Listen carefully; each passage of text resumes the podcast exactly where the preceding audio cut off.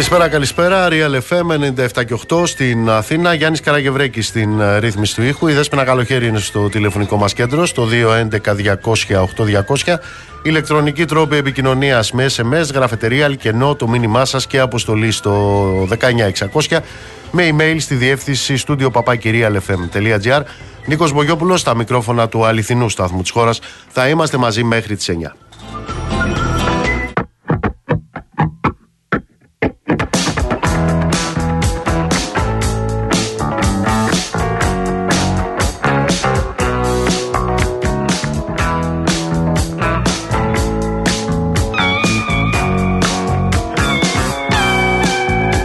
Θυμίζω ότι ήταν τώρα κατά τη διάρκεια της ε, προεκλογικής ε, περίοδου στην ε, Τουρκία που το προεκλογικό σποτ του Ρετζέπ Ταγί Περδογάν στο τέλος του εμφάνιζε έναν χάρτη που περιλαμβάνει κάτω από την τουρκική σημαία τη Δυτική Θράκη και ελληνικά νησιά.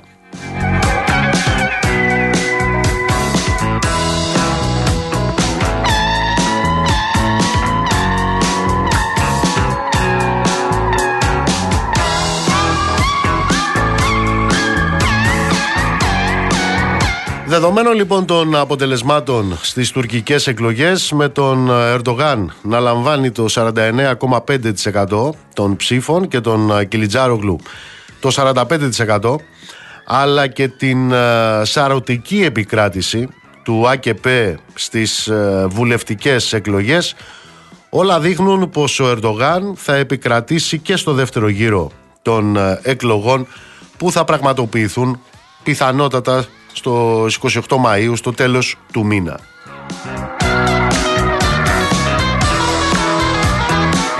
Για τις ελληνοτουρκικές σχέσεις, εφόσον βεβαίως επιβεβαιωθεί αυτή η δυναμική ε, σε ό,τι αφορά τον Ερδογάν και εξασφαλίσει μία ακόμα προεδρική θητεία, θα πρέπει να πούμε ότι τα δεδομένα δεν ε, αλλάζουν όπως δεν αλλάζουν και οι πάγιες θέσεις και οι πάγιες διεκδικήσεις της ε, τουρκικής ε, διπλωματίας σε βάρος της Ελλάδας αυτό που ενδεχομένως να αλλάξει είναι η τακτική και το ύφος με την οποία αυτές ε, προβάλλονται.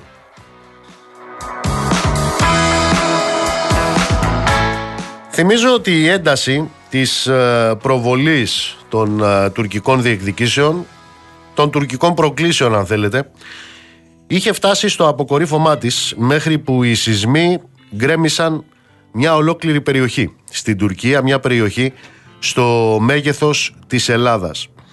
Η καταστροφή και οι πόροι για τη διαχείριση αυτής της καταστροφής υποχρέωσαν τον Ερντογάν να ρίξει τους ε, τόνους.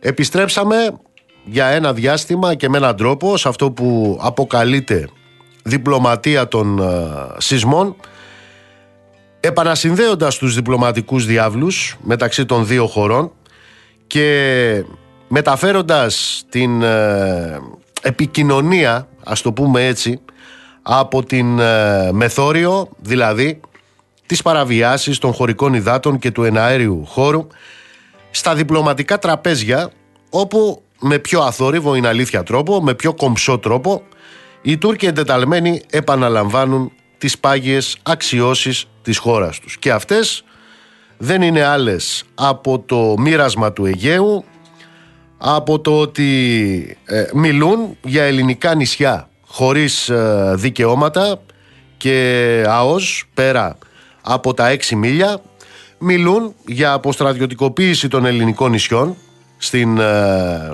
Μεθόριο μιλούν με όρους απόλυτης αμφισβήτησης των ε, ελληνικών δικαιωμάτων σε αποκλειστική οικονομική ζώνη μεταξύ Ρόδου, Καστελόριζου και Κρήτης. Αυτές είναι συνοπτικά θα έλεγε κανείς και στην ουσία τους οι τουρκικές διεκδικήσεις οι οποίες υπηρετούνται δεκαετίες τώρα από όλες τις τουρκικές κυβερνήσεις ο βαθμός έντασης είναι αυτός που αλλάζει ανάλογα με τη συγκυρία.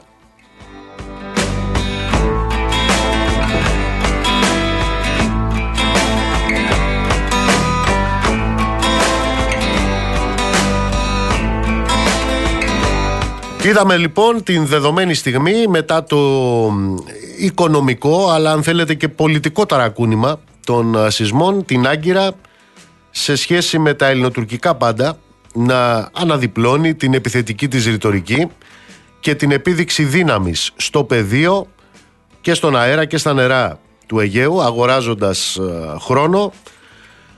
Αμέσως μετά το τέλος των εκλογικών διαδικασιών και στην Τουρκία και στην Ελλάδα οι δύο χώρες είναι περίπου προγραμματισμένο και είναι προγραμματισμένο από τον πολύ καλό μας διεθνή σύμμαχο και συνολικότερα από τον διεθνή παράγοντα, δηλαδή όχι μόνο από τις Ηνωμένες Πολιτείες αλλά και από τη Γερμανία. Είναι περίπου λοιπόν προγραμματισμένο οι δύο χώρες να συνεχίσουν αυτόν τον ε, διαρκώς επαναλαμβανόμενο διάλογο για αυτά τα ζητήματα που πάγια θέτει η Άγκυρα και βεβαίως είναι απολύτως δύσκολο να αποδεχτεί η οποιαδήποτε ελληνική κυβέρνηση.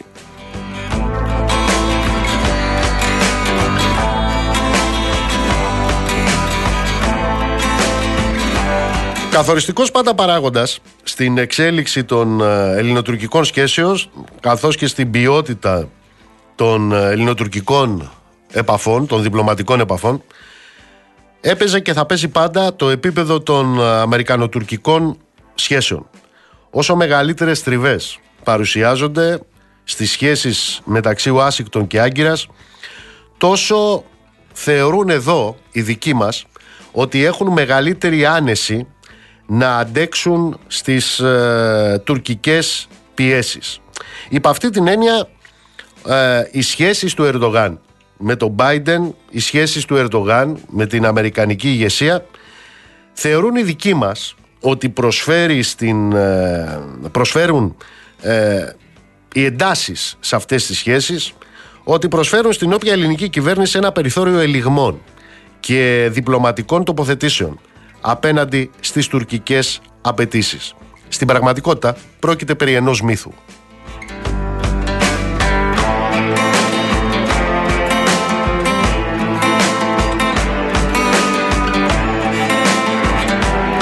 Βεβαίως θα πει κανείς ότι οι εκλογές είναι και εκεί παρά το θεαματικό και ισχυρό προβάδισμα του Ερντογάν τι γίνεται στην περίπτωση ανατροπής εκεί των εκλογικών δεδομένων; Σε αυτήν την, θα μου επιτρέψετε να πω ελάχιστα πιθανή περίπτωση νίκης της αντιπολίτευσης εκεί και του Κιλιτζάρογλου η, αυτό το οποίο αποκαλείται στροφή της Τουρκίας προς τη Δύση αυτό το οποίο αποκαλείται αποκατάσταση των σχέσεών της με τις Ηνωμένες Πολιτείες θεωρείται από εκείνους επαναλαμβάνω οι οποίοι έχουν μία κοντόφθαλμη αντίληψη για τα πράγματα ότι θα επαναφέρει την ε, πολιτική της Ουάσιγκτον σε σχέση με την Τουρκία σε αυτό το οποίο θα αποκαλούσαν κάποιες αρχικές ρυθμίσεις δηλαδή οι Ηνωμένε Πολιτείες μεταξύ των φίλων τους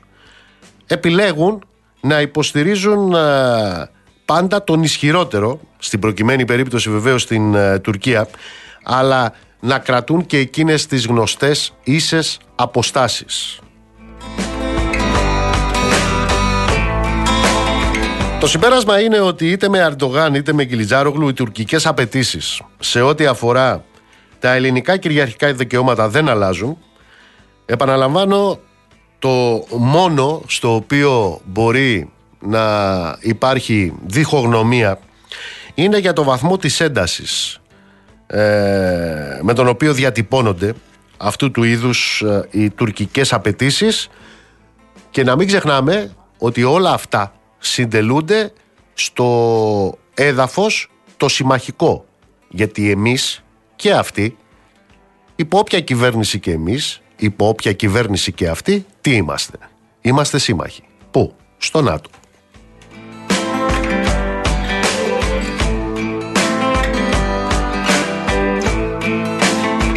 Και το ΝΑΤΟ, όπως οι όλοι οι αγαπημένοι μας σύμμαχοι, όλοι οι μεγάλοι μας σύμμαχοι, Ηνωμένες Πολιτείες, Γερμανία, Ευρωπαϊκή Ένωση, Ο καθένας θέλει για, τον, για λογαριασμό του, ο καθένας για τους λόγους του. Θέλει αυτό το οποίο αποκαλείται ήρεμα νερά στα Αιγαία, στο Αιγαίο και στην, στην Ανατολική Μεσόγειο. Πολύ περισσότερο αυτό που επιδιώκουν οι καλοί μας σύμμαχοι, υπερατλαντικοί και εδώ Ευρωπαίοι, είναι οριστικές διευθετήσεις για την διαχείριση των ενεργειακών πόρων της περιοχής. Κοινό μυστικό είναι ότι η μόνη εφικτή οικονομικά οδός για την μεταφορά των ενεργειακών αποθεμάτων της περιοχής περνάει από την Τουρκία.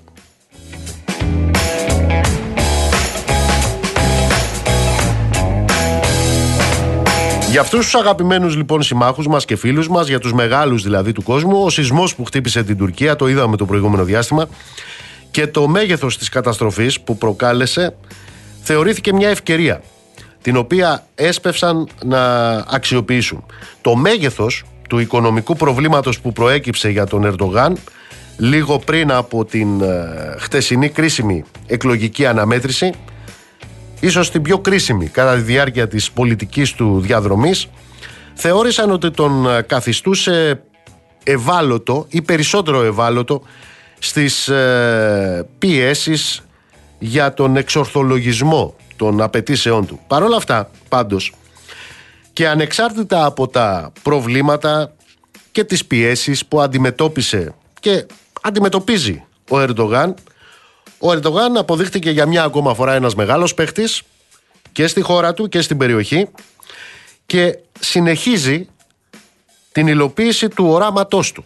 Και το όραμά του περιγράφεται με τα λόγια τα οποία χρησιμοποιούν οι ίδιοι οι Τούρκοι. Μεγάλη γαλάζια πατρίδα. Θα γίνουμε μια χώρα, είπε ο Τούρκος πρόεδρος κατά τη διάρκεια της προεκλογικής περίοδου σε εκείνη την τελετή καθέλκυσης του τουρκικού αεροπλανοφόρου θα γίνουμε είπε μια χώρα που θα αλλάξει το παιχνίδι στον κόσμο για να πραγματοποιηθεί μια ισχυρή διπλωματία είπες σε εκείνες τις δηλώσεις του Ερντογάν είναι απαραίτητο να κάνουμε μια ισχυρή άμυνα. Ο απότερος στόχος μας είναι μια πλήρως ανεξάρτητη αμυντική βιομηχανία.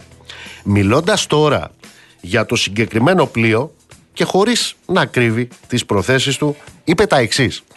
Το Ανατολού, το οποίο θέσαμε σε λειτουργία, είναι το πρώτο πλοίο στον κόσμο όπου τα μεγαλύτερα ελικόπτερα και μη επανδρομένα οχήματα μπορούν να προσγειωθούν και να απογειωθούν. Επιπλέον, είπε, χάρη στα τεθωρακισμένα άρματα μάχης που φέρει, θα μας δώσει τη δυνατότητα να διεξάγουμε στρατιωτικές επιχειρήσεις σε κάθε γωνία του κόσμου.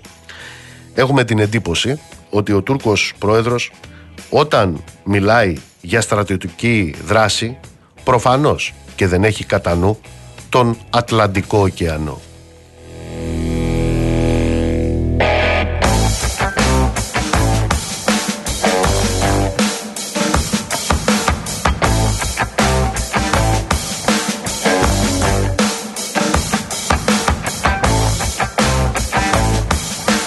Θα έρθουμε και στη συνέχεια στις τουρκικές εκλογές με τη βοήθεια των uh, καλεσμένων μας και της ανταποκρίτριάς μας στην uh, Τουρκία. Τώρα θέλω να σταθούμε λίγο στην uh, προεκλογική μας περίοδο, τη δική μας προεκλογική περίοδο. Καταρχάς να σας πω ότι το κράτος μας δουλεύει, το κράτος μας λειτουργεί, το κράτος μας είναι σε ετοιμότητα. Βεβαίως το κράτος μας μπορεί να μην έχει τηλεδιοίκηση στα τρένα, έχει όμως ηλεκτρονικούς πληστηριασμούς. Μπορεί να μην έχει γιατρούς, έχει όμως χαφιέδες για να κάνει υποκλοπές. Και μπορεί να μην έχει τα αντανακλαστικά για να σβήνει φωτιές ή να προφυλάσει από πλημμύρες και χιονιάδες. Έχει όμως τα αντανακλαστικά, ξέρετε γιατί πράγμα; Για να διαπράττει άθλιες προβοκάτσιες. Και τώρα πάμε στο προκείμενο. Προσέξτε λοιπόν, σήμερα σε 10 λεπτά από τώρα, στις 7.30 ώρα, είναι προγραμματισμένη να πραγματοποιηθεί η κεντρική προεκλογική συγκέντρωση του ΚΚΕ με ομολητή τον ε, γραμματέα του κόμματος στη Θεσσαλονίκη, στο Λευκό Πύργο. Το γεγονός έχει κινητοποιήσει την αστυνομία με έναν τρόπο ο οποίος δεν είναι ο σύνηθις τρόπος. αλλά με έναν τρόπο που είναι απίθανα προκλητικός και κατάπτυστος. Προσέξτε λοιπόν τώρα. Από το Σάββατο, δηλαδή από προχτές 13 του μήνα, η Διεύθυνση Αστυνομίας Θεσσαλονίκης έστειλε ηλεκτρονικό έγγραφο προς το Μουσείο Βυζαντινού Πολιτισμού με το εξής θέμα. Αναστολή λειτουργίας του Μνημείου του Λευκού Πύργου την Δευτέρα 15 Πέμπτου 2023. Δείτε τώρα το περιεχόμενο του μηνύματος. Η αστυνομία με το περιεχόμενο αυτού του ηλεκτρονικού εγγράφου απαιτεί να κλείσει ο Λευκός Πύργος μετά τις 3 το μεσημέρι λόγω της συγκέντρωσης του ΚΚΕ. Γιατί; Προσέξτε. Διότι όπως λέει η επιχειρησιακή εμπειρία της αστυνομίας έχει καταδείξει ότι πράξεις σε βάρος ή με ορμητήριο χώρους με ιδιαίτερο συμβολικό χαρακτήρα παρίστανται ελκυστικές στους επίδοξους δράστες ταραξίες ως πλήτουσες στο κύρος της οργανωμένης πολιτιακής εξουσίας.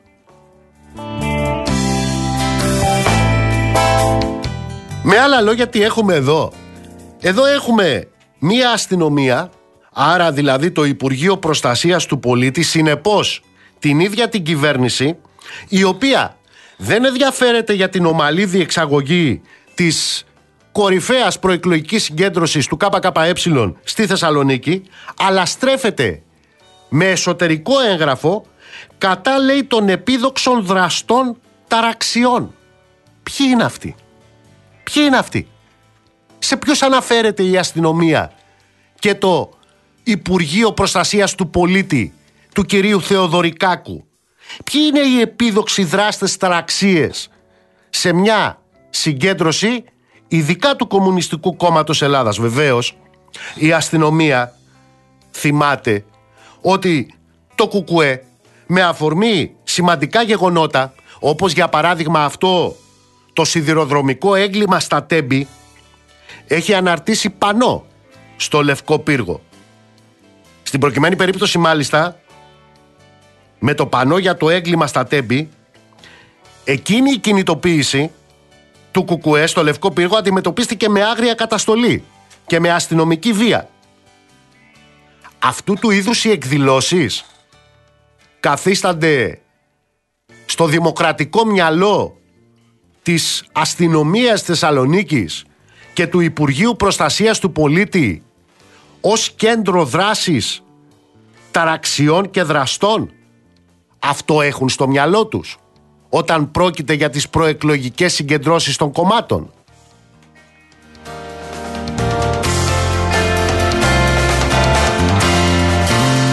Εάν θέλετε να δείτε όλο αυτό το κατάπτυστο ηλεκτρονικό έγγραφο είναι στη διάθεση του ημεροδρόμου μπείτε τώρα μέσα στον ημεροδρόμο να δείτε ακριβώς πώς ξεκινάει αυτό το κατάπτυστο έγγραφο. Σας διαβάζω. Γνωρίζετε ότι τη Δευτέρα 15 Πέμπτου 2023 ώρα 7 και 30 έμπροσθεν μνημείου Λευκού Πύργου θα πραγματοποιηθεί η κεντρική προεκλογική ομιλία του Γενικού Γραμματέα του Κουκουέ Δημήτρη Κουτσούμπα. Από πλευράς των υπηρεσιών της Γενικής Αστυνομικής Διεύθυνσης Θεσσαλονίκης ήδη εκπονείται κατάλληλος για την επίμαχη μέρα επιχειρησιακός σχεδιασμός, λήψης των απαραίτητων αυξημένων αστυνομικών μέτρων, μπλα μπλα μπλα μπλα μπλα μπλα.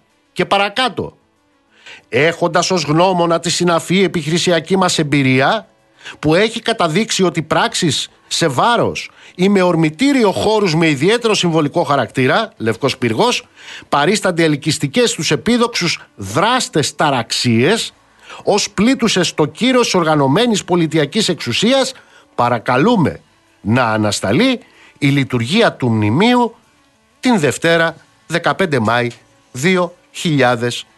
2023. Αυτά λοιπόν έστειλε η διεύθυνση της αστυνομίας Θεσσαλονίκης με ηλεκτρονικό έγγραφο στο Μουσείο Βυζαντινού Πολιτισμού. Τα θερμά μας συγχαρητήρια και στην αστυνομία τα θερμά μας συγχαρητήρια και στο Υπουργείο Προστασίας του Πολίτη και στον κύριο Θεοδωρικάκο και στην καλή μας κυβέρνηση της Νέας Δημοκρατίας η οποία μπορεί να ξεχωρίζει ποιοι είναι και οι ταραξίες, ποιοι είναι και οι δράστες.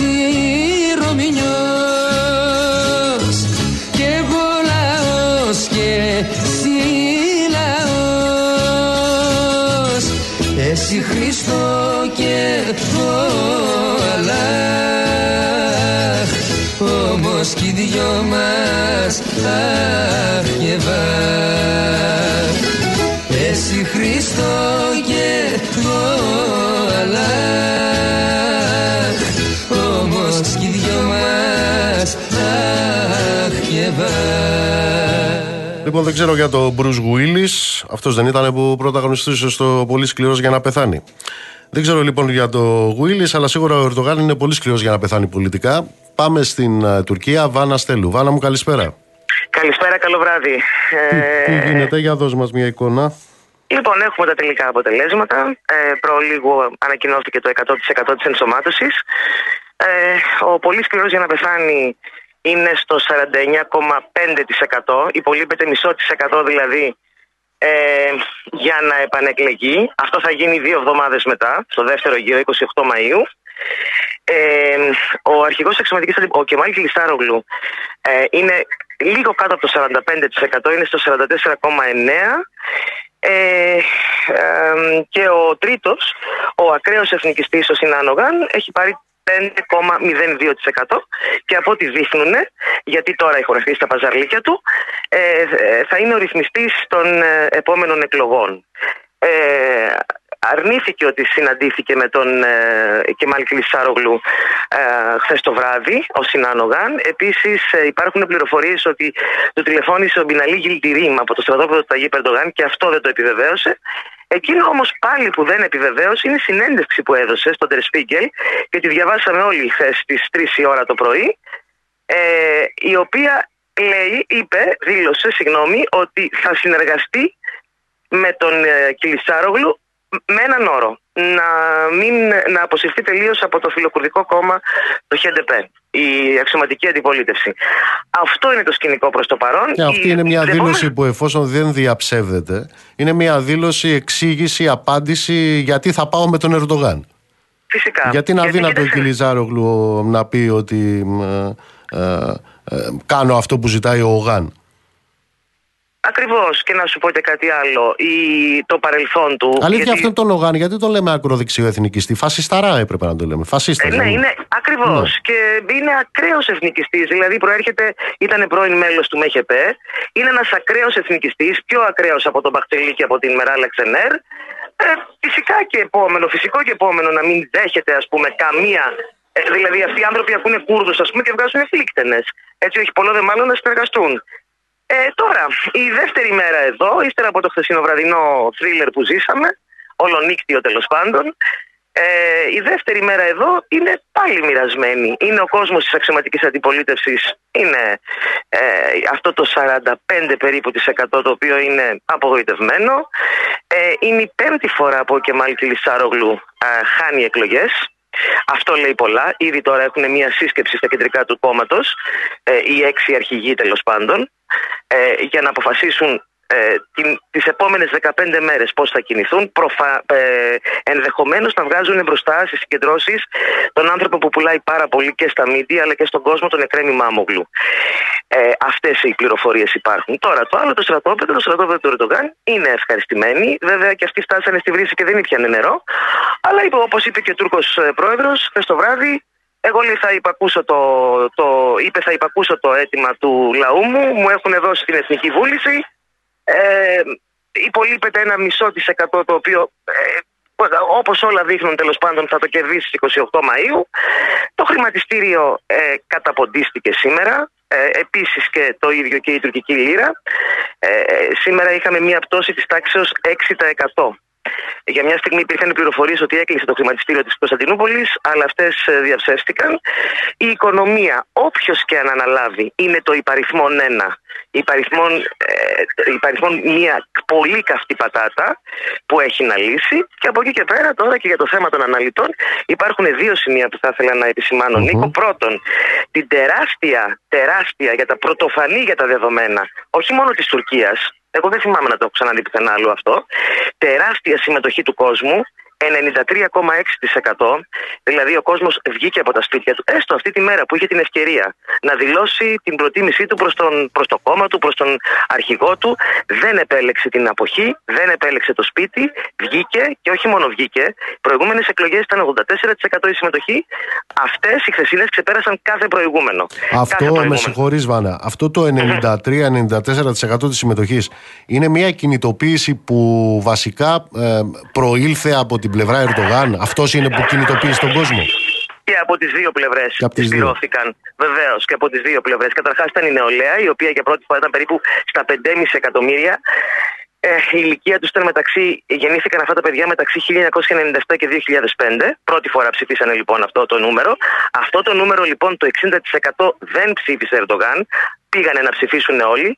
Δεύτερον, ήταν οι Κούρδοι, ειδικά στις περιοχές ε, της νότιο-ανατολική ε, ε, Τουρκίας, το Ντιγιάρμπακυρ, το, το Βαν. Ε, εκεί ανέβηκε πάρα πολύ εξωματική αντιπολίτευση. Ε, φυσικά ακούσανε τη γραμμή από τον Σαλαχατίν Δεμιτά. Ε, και ήταν επίσης και ένας κόσμος ολόκληρος, ο οποίος ε, μετακινήθηκε και από άλλα κόμματα, όχι γιατί αρέσει, ε, πίστεψε στις ικανότητες, έτσι κι αλλιώς είναι άχρηστος. Σαν αρχηγός έχει χάσει, νομίζω είναι η πέμπτη φορά που χάνει τις εκλογές και αν χάσει και την επόμενη, 28 Μαου δηλαδή, έχει πάει σπίτι του. Είναι ένας καθόλου έτσι αξιοπρεπής άνθρωπος, συνταξιούχος του ΙΚΑ, πρώην διευθυντής του ΙΚΑ. Για τον αλλά... Φυσικά, φυσικά. Αλλά είναι άνθρωπος που τον βοήθησε η συγκυρία, Νίκο. Και δεν είναι άνθρωπος ο οποίος έχει ικανότητες. Τέλος πάντων, λοιπόν, ο κόσμος για την αλλαγή, για το αντί-Ερντογάν κλίμα, ψήφισε τον Τζέχεπε όχι γιατί τόσο πολύ ε, του άρεσε ο Κεμάλ Κιλιστάρογλου. Να ξεκαθαρίσουμε την... κάτι. Ε, σε ό,τι αφορά και τις ε, δύο πλευρές και τις όποιες mm-hmm. άλλες πλευρές, δεν τίθεται θέμα από κάποιο στρατόπεδο για ζήτημα νοθείας ή ενστάσεων σε ό,τι αφορά. Όχι, όχι, είναι κανένα, αποδεκτό γιατί... το αποτέλεσμα, έτσι. Φυσικά και είναι αποδεκτό, ναι. γιατί εμείς τα παρακολουθούσαμε και μεταδίδαμε στο αληθινό ραδιόφωνο από χθες στις 6 το απόγευμα. Ήταν δύο τα πρακτορία. Εντάξει, το πρώτο το αμφισβητήσανε το Ανατολού. Γιατί έγινε αυτό, γιατί ήθιστε πάντα να βγαίνουν τα αποτελέσματα των περιοχών, των μεγάλων περιφερειών και τις, οι μικρότερες περιοχές άρχισαν και ε, Και εκεί από ό,τι είδα η αμφισβήτηση από την πλευρά του Ημάμογλου και της αντιπολίτευσης ήταν στον τρόπο παρουσίασης των αποτελεσμάτων και όχι του, ε, των ναι. αποτελεσμάτων αυτών καθ' αυτών. Ναι, στον τρόπο παρουσίασης ε, πάλι δεν καταλάβαμε το χρησμό Ημάμογλου και τον ε, Μανσούρ Γιαβάς όταν ε, τα αποτελέσματα βγαίνανε κανονικά και μάλιστα υπήρχαν δύο πρακτορία. Θέλεις να δεχτούμε ότι το Ανατολού ήταν ένα κατευθυνόμενο το οποίο μανιπιουλάρισε, το οποίο τέλος πάντων αλλίωσε, όπως είπα, όχι αλλίωσε, δεν είναι είπαν τη λέξη νοθεία, το οποίο χειραγώγησε τα αποτελέσματα. Να πούμε και για το Άνκα, το οποίο ήταν το πρακτορείο το δεύτερο, ταυτόχρονα τα παρουσιάζανε και ήταν το, είναι το πρακτορείο το οποίο πρόσκειται στο Τζέχεπε. Οι αποκλήσει ήταν ελάχιστες. Δηλαδή, ίσα βάρκα, ίσα πανιά πήγαινε. Ό,τι έβγαζε στο Ανατολού, έβγαζε και το Άνκα.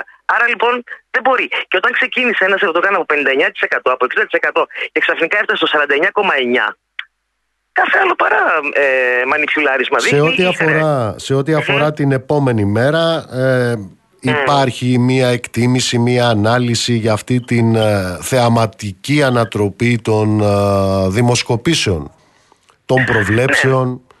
Βεβαίως. Καταρχάς, τις δημοσκοπήσεις στην Τουρκία δεν τις εμπιστεύονται ούτε οι ίδιοι δημοσκόποι που τις κάνουν. Ούτε καν τις διαβάζουν. Απλά πληρώνονται και πρέπει και αυτοί να κάνουν για να ζήσουν όταν τους παραγγέλνονται από τα κόμματα κτλ. Ε, τι έφτεξε και τι οδήγησε τόσο πολύ στη νίκη, γιατί συσπήρωση δεν είχε μόνο ο Κιλισάρογλου, είχαν και ο Ερντογάν.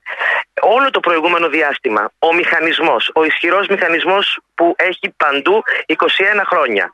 Δεύτερον, το έντονο αντιδυτικό κλίμα που καλλιεργήθηκε στη χώρα ε, στο εσωτερικό της χώρας, ειδικά τις 15 τελευταίες μέρες, το οποίο το πήρε πάνω του Ερντογάν δηλαδή αυτό, κατηγορώντας τη Δύση και τις Ηνωμένες Πολιτείες. Αυτό επίτρεψε μου να πω ότι βοήθησαν πάρα πολύ και τα μέσα, τα μέσα, τα δυτικά μέσα, δηλαδή το πολιτικό, η Le Monde, ε, ο Economist. Στο τέλος της ημέρας, τελικά αναλυτές είπαν ότι δεν έκανε. Ήταν μάλλον νερό στο μήλο του Ερντογάν. Μα γιατί... με την επίθεση που δέχτηκε από τη Δύση και τα δυτικά έντυπα και μέσα ο Ερντογάν, ε, του δόθηκε δυνατότητα να μιλήσει στο θυμικό των Τούρκων λέγοντας ότι τα βάζουν μαζί του και άρα τα βάζουν με τον τουρκικό λαό και με τον τουρκικό κράτος. Ακριβώς. Λοιπόν, ε, η υποψία, όλα αυτά που έγιναν περί ροζ βίντεο, περί ε, ε, πέτρες στο Ερζουρούμ, ε, τα, η υποψία που έκανε ε, για τα πραξικοπήματα, το οποίο το σήκωσε πάρα πολύ και ο Σοηλού αυτό, υπουργός εσωτερικών, αλλά και ο Ερντογάν, από τη Δύση, ότι τους θεωρούν υπεύθυνους που έκανε το πραξικόπημα της ε, 15η Ιουλίου και πιθανόν και ένα πραξικόπημα έως θέσεις τουρκικές εκλογές. Η παρέμβαση της Δύσης και ο φόβος, ειδικά των ανθρώπων στην Ανατολία, από τη στιγμή που συνεργάστηκε ο Κιθλιστάρογλου με τους Κούρδους, φοβήθηκαν πολύ και συσπηρώθηκαν γιατί ε, ε, δεν θέλανε να ξαναζήσουν γεγονότα όπως το 2018 που έμπαινε το ΠΚΚ πούμε, στις πόλεις στο Χακάρι, στο Σιρ, στο Σιρνάκ ε, και σκότωνε, έχουν αυτές τις μνήμες γυναίκες και παιδιά. Λοιπόν, αυτά όλα ε, συν το θέμα της σιγουριάς. Έτσι κι αλλιώς, να σου πω κάτι, Νίκο. Ο Τούρκος ασπινάει. Θέλει τον Μπαμπατζίμ. Θέλει, όπως τον λένε, είναι πολύ μεγάλος όρος αυτός για τον Ερντογάν. Θέλει τον, τον Ερντογάν του. Ασπινάει, ας ήταν 50, ε, έγινε ο σεισμός με 50.000 νεκρούς. Εδώ στις περιοχές το απορία. Αυτό έχει μια αξία να το σημειώσουμε.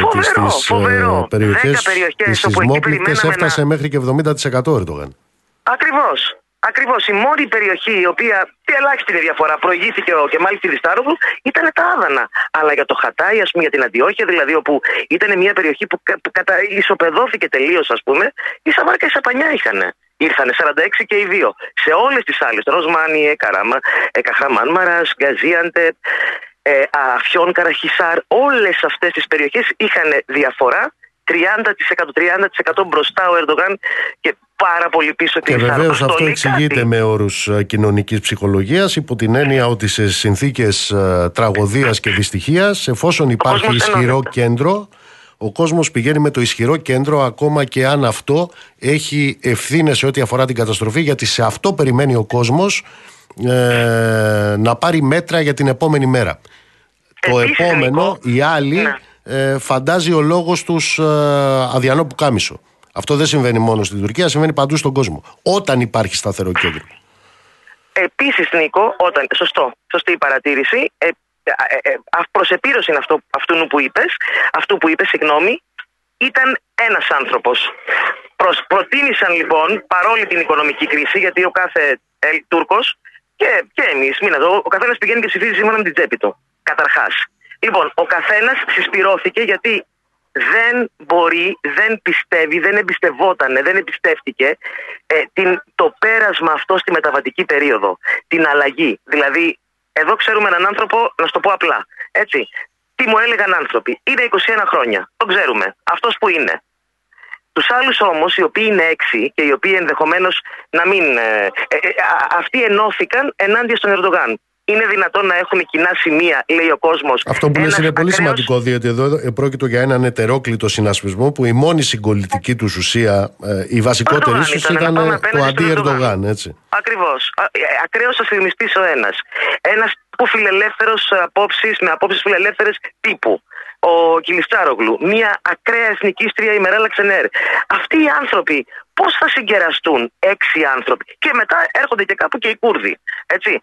Όταν λοιπόν εξεράγει χθες το βράδυ η Αξενέρ και λίγο σας είπα ότι ε, γι' αυτό έφυγε το πρώτο, το, το, πρώτο διάστημα, έφυγε τρεις μέρες και ξαναγύρισε. Αυτή όντως άρχισε να βαράει, να χτυπάει αστιφύλακες και ναι, να σπάει τζαμαρίες. Όντως. Βεβαίως. Mm. Και χαστούκησε και τον αστυνομικό της, βεβαίως. Ε, και φώναζε και ούρλιαζε ότι εγώ σας το είπα, τα έχει βάλει με τον Κιλιστάρογλου. Ε, ε, γι' αυτό έφυγε, γιατί δεν μπήκε μπροστά ο Ημάμογλου. Ε, και τελικά ξαναγύρισε ότι ο Ερντογάν δεν νικέται. Λοιπόν, καταλαβαίνεις ότι δημιούργησε και μια ανασφάλεια όλο αυτό στον κόσμο. Έτσι, Μα εδώ δηλαδή φαίνεται επόμενη... ότι καταρχάς ότι αυτό το σχήμα με τον uh, επικεφαλής που είχε δεν θεωρήθηκε παράγοντας αλλαγής και αυτό φάνηκε ακόμα και σε πόλεις όπως η Κωνσταντινούπολη δηλαδή ε, Πώς το λένε, στήθος με στήθος δεν είναι ακόμα και στην Κωνσταντινούπολη τα ποσοστά τους. 40, δεν φυσικά, ε, δεν την πέρασε το 50%, ενώ η Μάμογλου το πέρασε το 50%.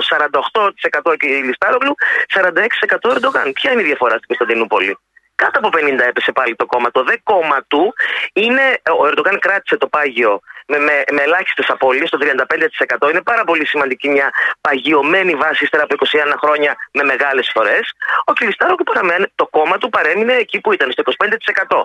Το ΜΕΧΕΠΕ, να σου να καταλάβεις, ανέβηκε, ήταν γύρω στο 7% και ξεπέρασε το 10% το κόμμα του Μπαχτσελή. Ήταν ψήφοι που φύγανε από το κόμμα της Μεράλ, της, ναι, της Μεράλα Ξενέρη, του καλού κόμματος, το οποίο έπεσε. Ήταν 12, 13, 14% όταν ξεκίνησε η προεκλογική εκστρατεία και χθες πήρε 8,9% η μέρα. Πες μου κάτι τελευταίο, Βάνα. Επίσης γεγονός... και το κουρδικό κόμμα, έτσι, κάτω από 10% έχει σημασία αυτό. Ναι, πες μου. Το γεγονός ότι έχουμε μια θριαβευτική νίκη του Ερντογάν και στο κοινοβούλιο, σε βουλευτικέ εκλογές δηλαδή, έχει κερδίσει την πλειοψηφία στο τουρκικό κοινοβούλιο. Αυτό είναι ένα στοιχείο το οποίο θα αξιοποιηθεί τις επόμενες 14 μέρες. Ε, ψηφίστε με να υπάρχει απόλυτη σταθερότητα. Ήδη το είπε χθες ε, στο, στον, στο λόγο που έκανε το βράδυ μετά τα μεσάνυχτα ε, ότι ε, εμείς ευαγγελιζόμαστε τη συνέχεια της πολιτικής αυτό που θέλει δηλαδή ο μέσος Τούρκος πολίτης ενώ με τους άλλους δεν ξέρουμε τι μας ξεβερώνει. Το είπε σε μια πρόταση. Φυσικά και θα συνεχίσει την πολιτική του και φυσικά ε, μην κορεδευόμαστε και σε σχέση και σε εμάς δεν πρόκειται να αλλάξει ούτε να παρεκκλίνει ας πούμε μιας μοίρας καθόλου. Απλά έχουν τα εσωτερικά τους τώρα και θα τελειώσουν αυτά με τι 28 Μαου, ε, μετά από 15 μέρες και θα μπει και ο κάθε κατεργάρι στον πάγκο του. Εκτιμάσαι ότι τις επόμενες λοιπόν 14 μέρες, ό,τι αφορά την άλλη πλευρά, πια θα βγάζει μπροστά τον Ιμάμογλου. Αλλά στην πραγματικότητα αυτό θα είναι το χρήσμα για την επόμενη φορά αν δεν πάει φυλακή. Γιατί ναι, υπενθυμίζω ότι ναι. βεβαίως υπάρχει ένα δικαστήριο, έκανε μια έφεση, βάλανε πώς, πατήσανε πώς για μετά τις εκλογές. Οι πληροφορίες λένε ότι ε, μετά τις εκλογές, όχι τώρα, για να μην προκαλέσουν, ότι θα, θα, συνε, θα ξαναγίνει. Τέλος πάντων, θα ακολουθεί στον δρόμο της φυλακής. Ναι. Εάν δεν μπει φυλακή, λοιπόν, είναι ο επόμενος. Φυσικά και θα τεθεί θέμα αρχηγίας και θα τεθεί και θέμα αρχηγίας στο ίδιο το κόμμα, το JKP. Γι' αυτό σήμερα, αν είδες ένα βίντεο που κυκλοφόρησε, ε, στο διαδίκτυο έχει τον, ε, τον ε, Κεμάλ Κλεισάρογλου. Είναι σε ένα γραφείο και χτυπάει με δύναμη το χέρι του στο τραπέζι, λέγοντας ότι εδώ είμαι έως το τέλος. Ναι, αλλά όπως του είπε και ο Ερντογάν, οι εκλογές δεν κερδίζονται από τις κουζίνες με τα κρεμμύδια και τα ντοματούλες και, τα πατα... και τις πατάτες, ε, ούτε από τα ε, από τα δωμάτια των σπιτιών. Κερδίζονται από τα μπαλκόνια και από τον κόσμο τον ίδιο. Λοιπόν, θα δούμε. Έχει ενδιαφέρον. Σε ευχαριστώ πολύ για το ρεπορτάζ. Να είστε καλά.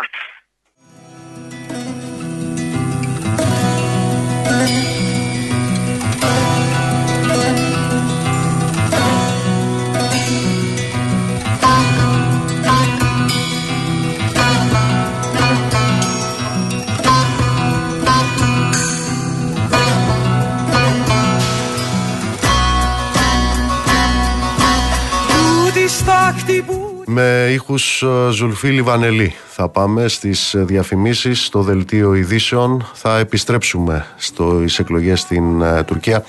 Πάμε να ακούσουμε Μαρία Φαραντούρη Λιβανελή και επιστρέφουμε για τη δεύτερη ώρα της εκπομπής.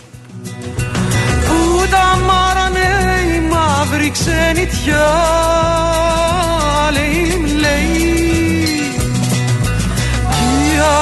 αγάπη σου τα πήρε στη φωτιά Λέιλι λέει, λέιλι λέει, λέιλι λέει, λέιλι λέει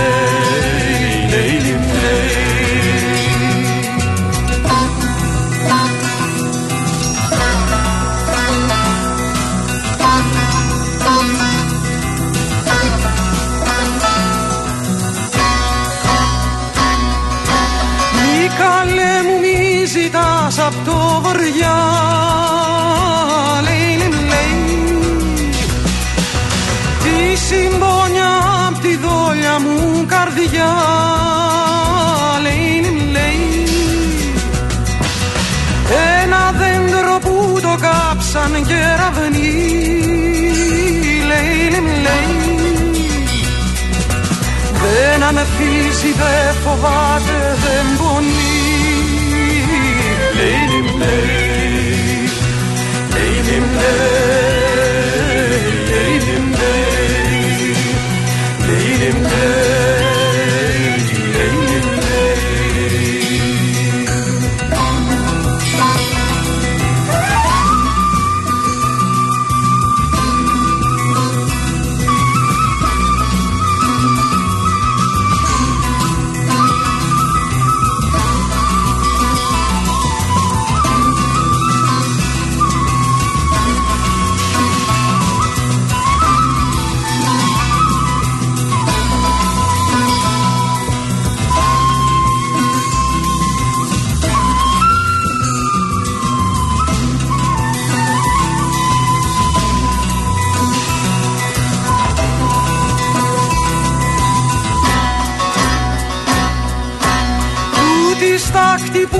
σέρνει ο βαριάς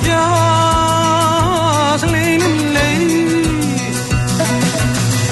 Ήταν κάποτε τα φύλλα της καρδιάς λέει, λέει.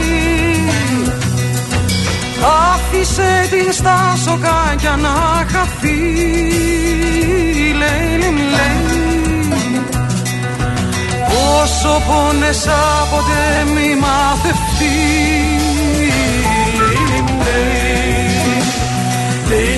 ver.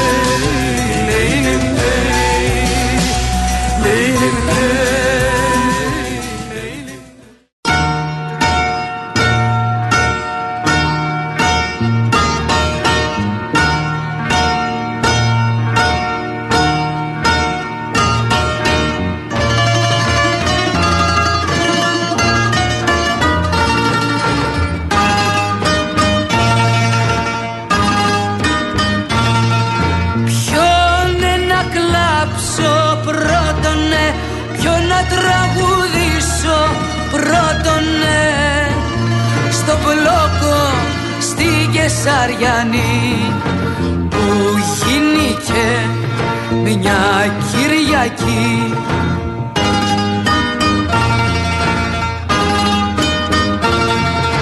Που γίνηκε μια Κυριακή πρωί με τη δροσούλα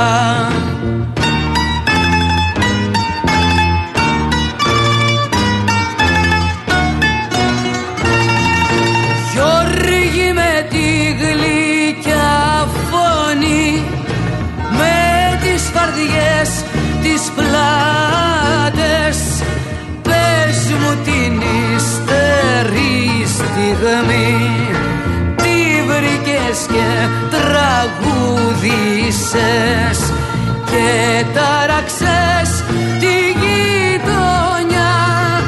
Ως πέρας στο πατράτη Ποιον να κλάψω πρώτονε Ποιον να τραγουδήσω πρώτονε Στο μπλόκο στη Κεσαριανή που γίνηκε μια Κυριακή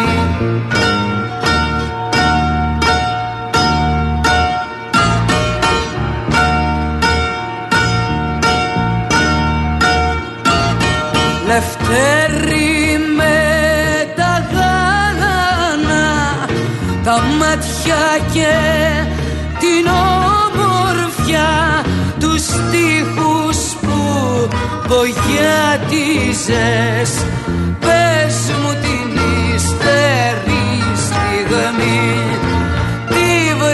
βρήκες και ζωγράφισες Και το κοιτάνω στη γειτονιά Και κλαίνε στο πατράτη Ποιον να κλάψω πρώτον Ποιον να τραγουδήσω πρώτον Στο μπλόκο στην Κεσαριανή Που γίνηκε μια Κυριακή.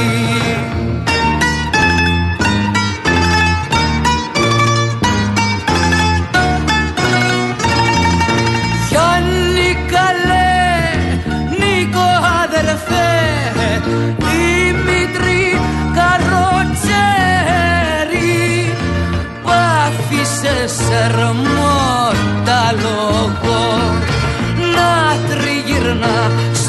δρόμους Και το κοιτάν στη γειτονιά Και κλαίνε στο παγράτη Ποιον να κλάψω πρώτονε Ποιον να τραγουδήσω πρώτονε. Στο μπλόκο στη Κεσαριανή Που γίνηκε μια Κυριακή Καλησπέρα, καλησπέρα σε όσους μπήκατε τώρα στη συχνότητα. Δεύτερη ώρα της εκπομπής Real FM 97 και 8 στην Αθήνα. Γιάννης Καραγευρέκης στη ρύθμιση του ήχου. Δέσπινα Καλοχέρη στο τηλεφωνικό μας κέντρο. Στο 211 200-8200 ηλεκτρονική τρόπη επικοινωνίας με SMS, γραφετερία, αλκενό, το μήνυμά σας και αποστολή στο 19600 με email στη διεύθυνση studio papakirialfm.gr. Νίκος Μπογιόπουλος στα μικρόφωνα του αληθινού σταθμού της χώρας. Θα είμαστε μαζί μέχρι τις 9. Και ακούσαμε πριν από λίγο την α, Χαρούλα Αλεξίου να τραγουδάει ποιο να κλάψω και ποιο να τραγουδήσω πρώτον στον μπλόκο της Κεσαριανής. Και τώρα λοιπόν πάμε στο αδιανόητο. Γιατί φτάσαμε ως εκεί. Φτάσαμε στο αδιανόητο. Προσέξτε λοιπόν.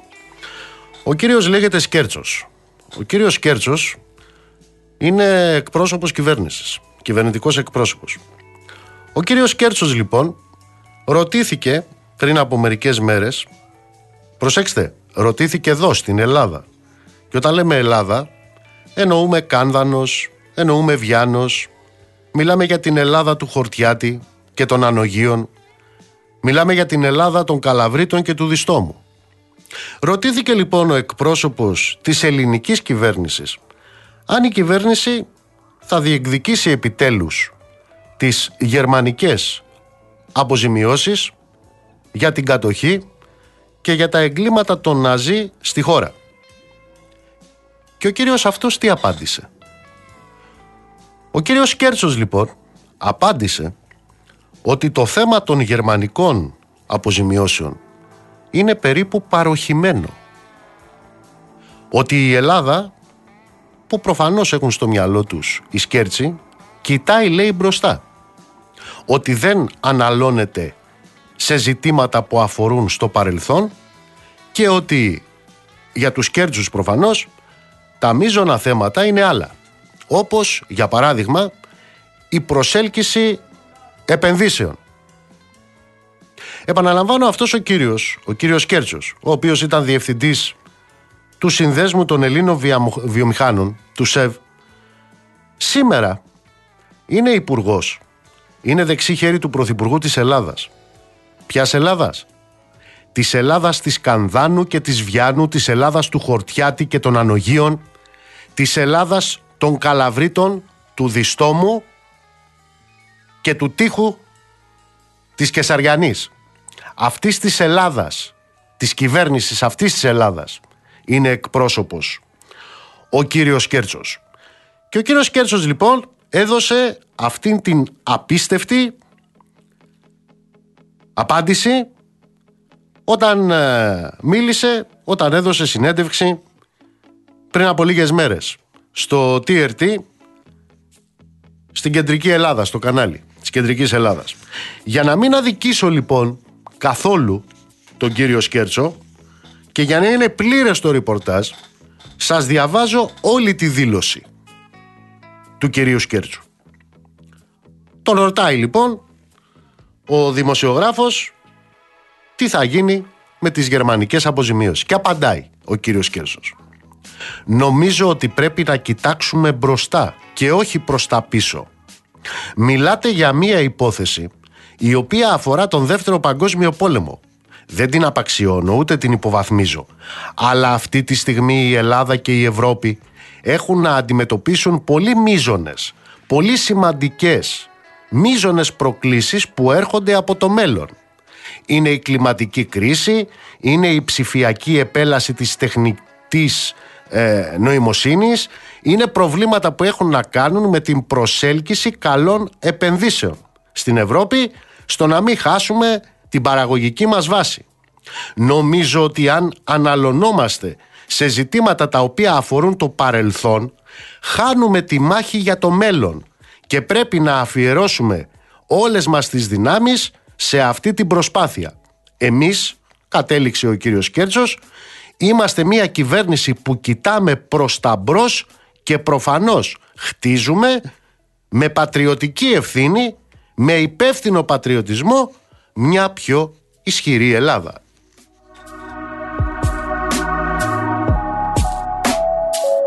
Αυτή ήταν η απάντηση του εκπροσώπου της κυβέρνησης Ελλάδας. Της Ελλάδας των Ανογίων, του Διστόμου, του Χορτιάτη, της Κανδάνου, του Κοντομαρί και του Τείχου της Κεσαριανής. Και βεβαίως έγινε άλλος με αυτήν την δήλωση. Και μετά ήρθε να ανασκευάσει ο κύριος Κέρτσος. Με 24 και 48 ώρες καθυστέρηση αφού βέβαια έγινε άλλος.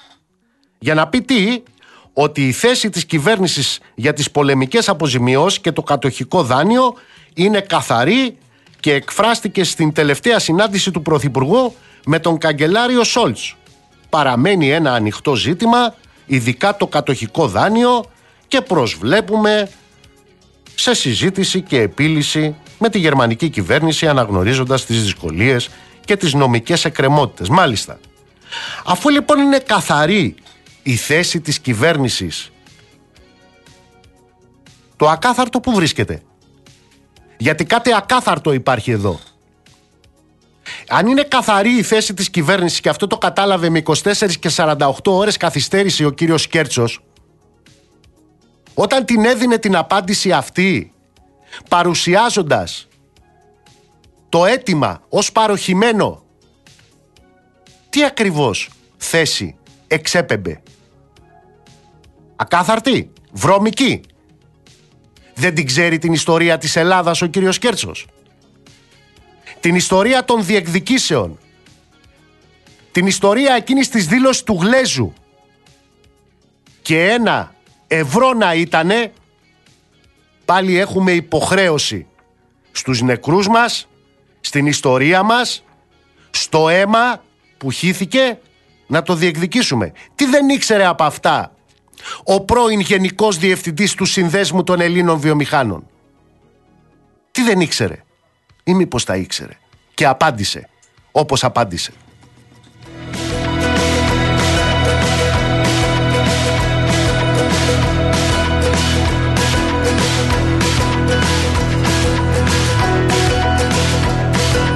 Σας λέω ότι μιλάμε για το αδιανόητο. Μιλάμε για τον κυβερνητικό εκπρόσωπο μιας ελληνικής κυβέρνησης που μας κάλεσε να ξεχάσουμε τις οφειλές της Γερμανίας προς την Ελλάδα. Μιλάμε για αποζημιώσεις στα θύματα, για επανορθώσεις στο κράτος για τις καταστροφές και τη λαιλασία του πλούτου, για την επιστροφή του κατοχικού δανείου, για τον επαναπατρισμό των αρχαιολογικών πολιτιστικών θησαυρών, τις οποίες ο κύριος Κέρτσος, μέχρι να καταλάβει ότι είναι καθαρή η θέση της Ελλάδας, τα παρουσίασε ως ένα παροχημένο λέει θέμα που κατά αυτόν ανήκει στο παρελθόν. Κύριε Σεγγελάκη, καλησπέρα. Καλησπέρα σας κύριε Μπογιόπουλε και επειδή μας αρέσει να κοιτάμε το παρελθόν μας και ακόμα περισσότερο το ένδοξο παρελθόν αυτής της χώρας να θυμίσουμε ότι σαν σήμερα στις 15 Μαΐου του 1941 ιδρύεται η πρώτη αντιστασιακή οργάνωση της Ευρώπης η ελευθερία στη Θεσσαλονίκη. Έχετε απόλυτο δίκιο και σαν σήμερα είναι που έχουμε το πρώτο κάλεσμα για ένοπλο αγώνα απέναντι στον ναζισμό στη σύσκεψη της Κεσαριανής που συγκάλεσε ο Άρης Βελουχιώτης. Πολύ σωστά, πολύ σωστά. Για πείτε μου ε... λοιπόν κύριε Συγγραμματέα του Εθνικού Συμβουλίου Διεκδίκησης Γερμανικών Οφειλών και Πανορθώσεων πώς κρίνεται αυτή την τοποθέτηση του εκπροσώπου της κυβέρνησης; Κοιτάξτε, ε, έχει τοποθετηθεί το Εθνικό Συμβούλιο από την πρώτη στιγμή και είπαμε ότι οι θέσεις που εξέφρασε ο κύριος Κέρτσος είναι εξοργιστικές, απαράδεκτες και εθνικά επιζήμιες και ε, στέλνουν ένα διπλό μήνυμα. Αφενός ένα μήνυμα στο Βερολίνο να συνεχίσει την αδιαλαξία του, δηλαδή να καταπατά την υπογραφή της Γερμανία η Ομοσπονδιακή Δημοκρατία στη συνθήκη του Λονδίνου του 1953 ε, που θα όφιλε να προσέλθει σε διαπραγματεύσεις από το 1990 που ενοποιήθηκε και μετά.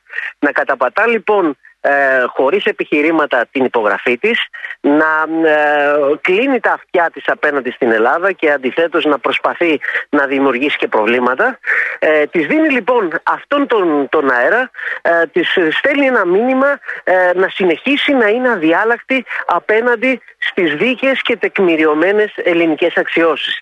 Και το δεύτερο δυστυχώς που είναι ακόμα χειρότερο είναι ότι η δήλωση αυτή α, καταγράφεται και αξιολογείται και είναι βέβαιο ότι θα την αξιοποιήσει ανάλογα η Γερμανία όταν χρειαστεί την κατάλληλη στιγμή, όταν δηλαδή θα προσέλθουμε σε ένα διεθνές φόρουμ γιατί μην έχετε καμιά αμφιβολία ότι αυτό θα γίνει όσα χρόνια και αν χρειαστούν, είτε διεθνές φόρουμ πολιτικό είτε νομικό, κάποιο δικαστήριο. Θα επικαλεστεί λοιπόν ότι η στάση της Ελλάδας που διεκδικούσε τις αποζημιώσεις δεν ήταν συνεπής, δεν ήταν σταθερή και επομένως και η Γερμανία ε, έπραξε ανάλογα. Αυτά λοιπόν τα δύο ε, είναι πάρα πολύ, πάρα πολύ σοβαρά, πάρα πολύ επιζήμια. Και ε, το γεγονός μάλιστα ότι αυτή τη δήλωση δεν την έχει ξανακάνει Έλληνας αξιωματούχος υψηλού επίπεδου ουδέποτε σε κυβερνήσεις οι οποίες ας πούμε ήταν, ε, ε, δεν θέλω να προβώ σε χαρακτηρισμούς, ε, που έχουν υποστεί φοβερή κριτική. Κανείς δεν τόλμησε, ακόμα και αν το σκεφτόταν, ακριβώς για τους λόγους που προαναφέραμε, είναι η πρώτη φορά που κάποιος το επιχειρεί. Θα λέγατε ότι είναι μία δήλωση. Καταρχάς να ρωτήσω, επειδή υποχρεώθηκε σε νέα δήλωση δήλωση στην προσπάθεια να ανασκευάσει ο κύριος Κέρζος. Η νέα του δήλωση σας καλύπτει; Φυσικά όχι. Η δήλωση, εξάλλου την ανακοίνωσή μας τη βγάλαμε μετά λίγο, λίγη ώρα μετά την νέα του δήλωση ε, και είπαμε ότι προ, προέβησε μια μερική ανασκευή ε, στην οποία όμως έτσι με έναν τρόπο ε, δηλώ λέει ότι το θέμα παραμένει ανοιχτό ωστόσο ουσιαστικά θεωρεί γραφικότητα την ενασχόληση με αυτό. Ξέρετε κύριε Μπογιόπουλε εμείς μπορεί να είμαστε γραφικοί για τον κύριο Σκέρτσο αλλά και μαζί μας νομίζω ότι τα ίδια είναι, τα, τα αισθήματα είναι ολόκληρο του ελληνικού λαού που θέλει να κοιτάζει το παρελθόν, να διαβάζει, να μαθαίνει την ιστορία του, να ε, στρέφεται με σεβασμό στις ρίζες του, ακριβώς για να μπορεί να ελπίζει σε ένα καλύτερο μέλλον. Και δεν μπορώ να καταλάβω τι είδους μήνυμα είναι αυτό που δίνεται στις, ε, στη, από το κυβερνητικό εκπρόσωπο στις σημερινές γενιές. Η φράση είναι βαριά, αλλά εκτιμάται ότι αυτή η δήλωση είναι στα όρια του ιστορικού αναθεωρητισμού, κύριε Σιγκελάκη. Ε, φοβάμαι πως ναι και η, ε, η αποστροφή τους σε μια τηλεοπτική εκπομπή στην ΕΡΤ ε, όταν τέθηκε το θέμα αυτό από ε, μια συνομιλήτριά του η αποστροφή του από την Ίνα την Κασιμάτη η αποστροφή του λοιπόν έδειχνε ότι πρόκειται για μια ιδεολογική αιμονή αλλά φοβάμαι κάτι παραπάνω από αυτό μια προσπάθεια να, να προκληθεί ρήγμα στην εθνική γραμμή διεκδίκησης. Η εθνική γραμμή διεκδίκησης χρειάστηκε ε, προσπάθειες δεκαετιών από το Μανώλη Γλέζο, το Γιάννη Σταμούλη, την, ε, το Λάκη το Σάντα, όλη τη γενιά της εθνικής αντίστασης και το δικτατορικό αγώνα, προσπάθειες πολιτικών.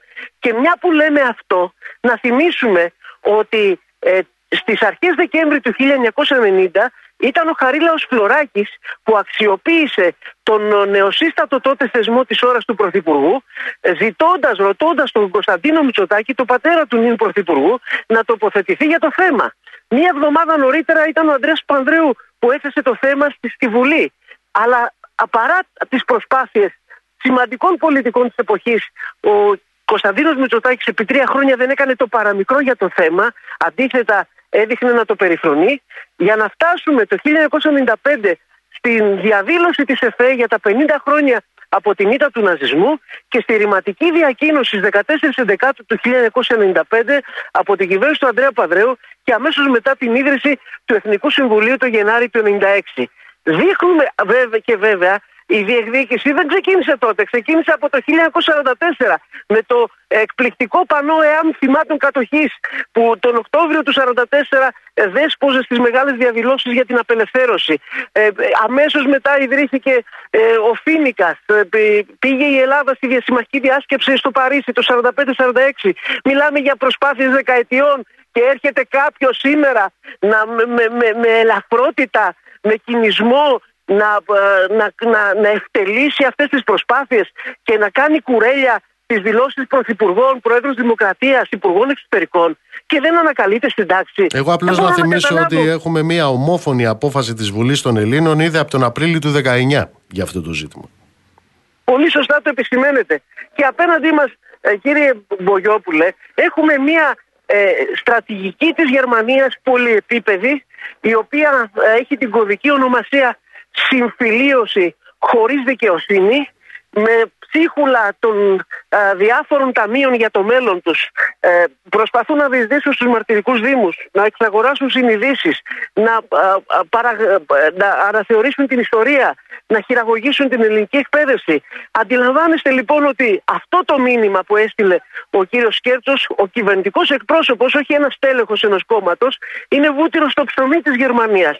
Και αντί να στηρίξουμε τις φωνές μέσα στη γερμανική κοινωνία τι φωνές των δημοκρατών και αντιφασιστών που λένε επιτέλους να δοθούν οι αποζημιώσεις στην Ελλάδα, να μπει μια βαθιά διαχωριστική γραμμή με, με, την, με τον ναζισμό, να γνωρίζουν όσοι στο μέλλον διανοηθούν να κάνουν το ίδιο ότι θα έρθει η στιγμή να πληρώσουν για τα, για τα εγκλήματά τους, δηλαδή ένα ισχυρό αντιφασιστικό μήνυμα.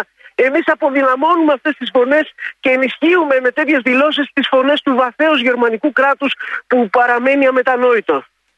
Κύριε Σαγγελάκη, θέλω να ευχαριστήσω θερμά που ήσασταν εδώ μαζί μας. Ε, δεν χρειάζεται να πούμε πολλά για το ότι η χώρα μας υπέστη μια ανίποτη τραγωδία στα όρια της γενοκτονίας από τους Ναζί για την οποία γενοκτονία και ανίποτη τραγωδία η σημερινή Γερμανία είναι ο καθολικός διάδοχος του Τρίτου Ράιχ και αρνείται με αυθαίρετο και με αλαζονικό τρόπο να αναλάβει την ιστορική της ευθύνη. Αλλά αυτά έρχονταν απ' έξω προς τα μέσα. Τώρα φαίνεται να κάνουμε και εξαγωγή. Και ξέρετε ότι το Εθνικό Συμβούλιο έχει αποφύγει την πολιτική διαμάχη όπως ο διάολος στο Λιβάνι, το αποφεύγουμε αυτό αλλά είμαστε υποχρεωμένοι να επισημάνουμε ότι είναι ο συγκεκριμένος κυβερνητικός εκπρόσωπος που διασπά την εθνική γραμμή στο ζήτημα και αυτό σε κάθε περίπτωση δεν θα γίνει ανεκτό. Ευχαριστώ πολύ κύριε Σεγγελάκη. Να είστε καλά, ευχαριστώ.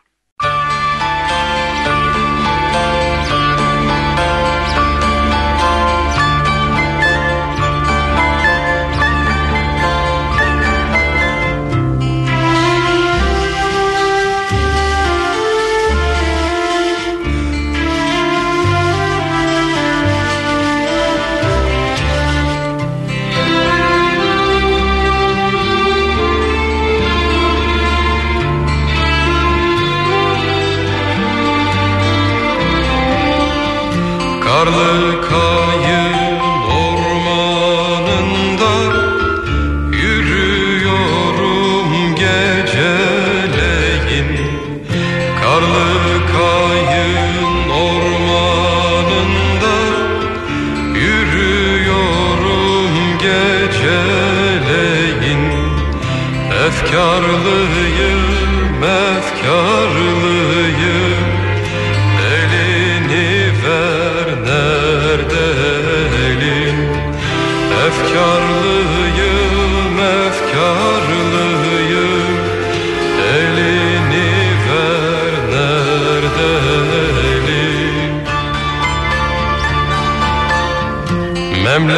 Memleket mi, yıldızlar mı; Gençliğim mi daha uzak; Να στείλω πολλούς χαιρετισμούς στο Γιάννη, πολλούς χαιρετισμούς στη Χρυσή, στον Νικόλα, μη να σε καλά. Πολλούς χαιρετισμούς στην Κρέτα που μας ακούει από το Όσλο, στο Γιώργο που μας ακούει από την Πράγα. Kayınların arasında bir Κύριε Άκη, που σας απασχολούν οι εξελίξεις στην Αλβανία και στην ε, αντιμετώπιση εκεί της ελληνικής μειονότητας, το θυμάστε ότι η Αλβανία είναι μια σύμμαχος νατοική χώρα; Το θυμάστε αυτό; Το θυμάστε επίσης ότι εκεί ο Ράμα είναι της κατηγορίας των προοδευτικών κυβερνήσεων που είναι και σοσιαλδημοκράτης; Θυμάστε επίσης που είχε πάει ο κ. Μητσοτάκης πριν από λίγο καιρό και υποτίθεται είχαν λυθεί τα θέματα; Συνεχίστε τώρα να γλύφετε τους νατοικούς. Ben oradan geçerken biri Amca dese gir içeri. Ben oradan geçerken biri Amca Α, είδα ότι στην ομιλία που κάνει ο κύριος Μητσοτάκης στο Ηράκλειο της Κρήτης ε, ανάμεσα στα άλλα υποσχέθηκε λέει ενίσχυση των συνταξιούχων μέχρι λέει να εξαφανιστεί η προσωπική διαφορά. Μπα, τι μου λέτε. Και αφού θέλει ο κύριος Μητσοτάκης να εξαφανιστεί η προσωπική διαφορά γιατί ε, θα το κάνει με την ενίσχυση των συνταξιούχων; Υπάρχει πολύ απλούστερος τρόπος. Να καταργήσει τον νόμο του Κατρούγκαλου. Θα τον καταργήσει; Ναι. Όπως τον κατήργησε στα τέσσερα χρόνια που κυβερνάει. Elimde bıraktım gonca gül Ναι, Αντώνη μου τον είδα τον κύριο Τσίπρα που πήγε και μίλησε κάτω από το άγαλμα του Άρη στη Λαμία. Ευτυχώς είναι καλά στερεωμένο το άγαλμα. Bıraktım gonca Άλλωστε τα συνηθίζει αυτά ο κύριος Τσίπρας. Προεκλογικά πηγαίνουν στο άγαλμα του Άρη. Μετεκλογικά στέλνουν τα μάτια για να βαρέσουν τους διαδηλωτές στο άγαλμα του Τρούμαν.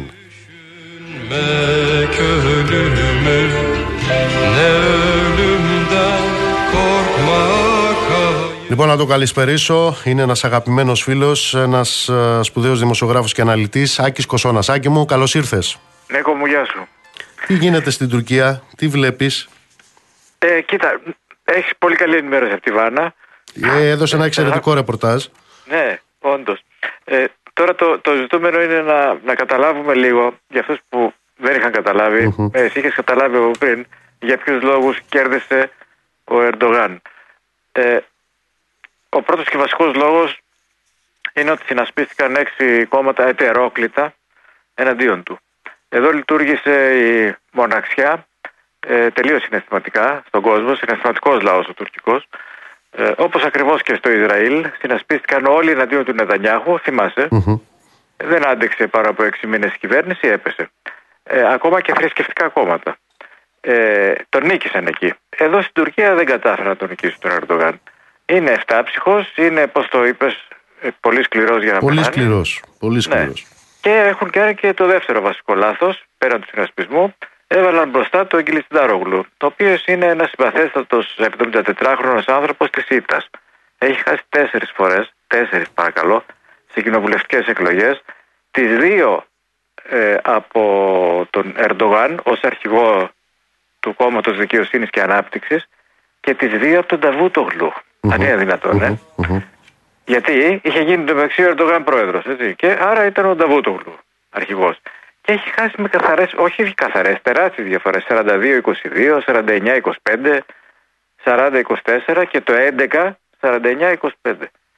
Ε, λοιπόν, ήταν σχεδόν σίγουρο ότι αυτή η υποψηφιότητα δεν θα τράβαγε. Και είχε δίκιο η, η Αξενέρ, η οποία ε, φέρθηκε ιστερικά γενικά, όταν είπε ότι με αυτόν τον τύπο δεν κερδίζουμε. Και είχε φύγει από τη συμμαχία. Το θέμα είναι γιατί ξαναγύρισε, δεν το κατάλαβα.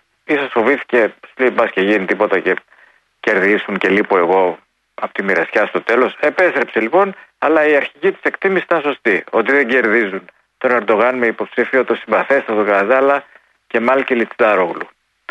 Ε, ε, υπάρχουν, θεωρείς ότι υπάρχουν χαραμάδες, ε, υπάρχει περιθώριο να χάσει τις εκλογές ο Ερντογάν.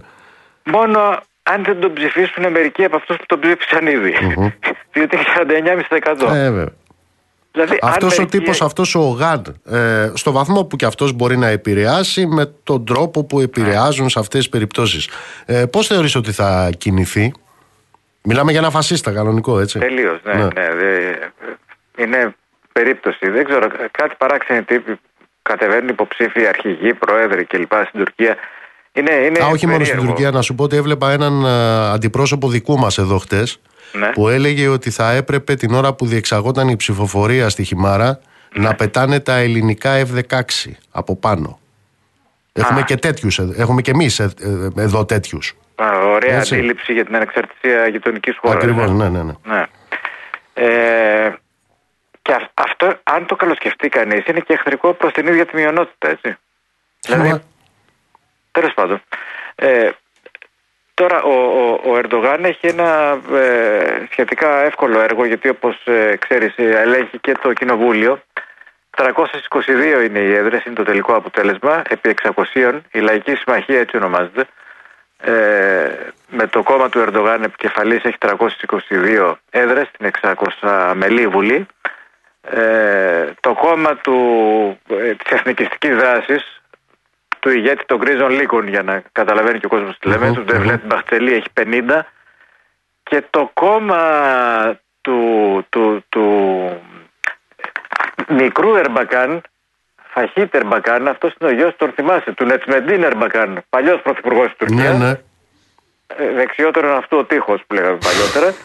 Ε, γενικά θα ψάξει πάρα πολύ στην Τουρκία να βρει ένα κανονικό ή έστω μισοκανονικό αριστερό πολιτικό, πάρα πολύ δύσκολο.